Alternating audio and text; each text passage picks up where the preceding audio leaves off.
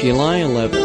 I left on my trip today. Having been overseas before, I felt somewhat at ease with the idea of traveling abroad, particularly since I lived in Asia a number of years. However, others on the trip with me felt some apprehension about getting sick, something quite natural, and received suggested immunizations before leaving. July twelfth.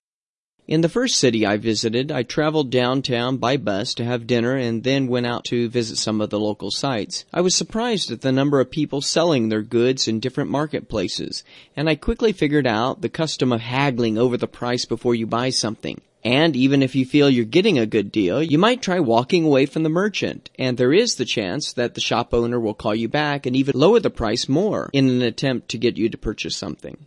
July fourteenth. No matter where I found myself today, I noticed a number of people who just stared at me as they walked by, like I was an alien from another planet.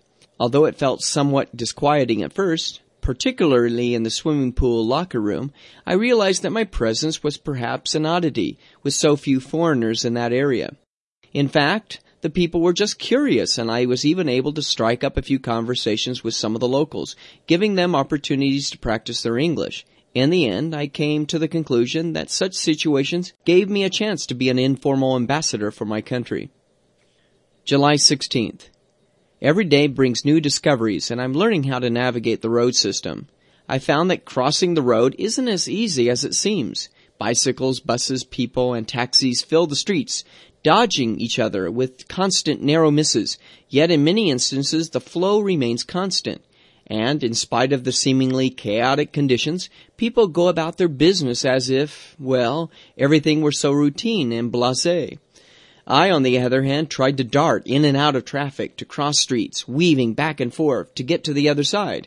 It was a little scary at first, but I quickly got the knack of it. July twenty-third.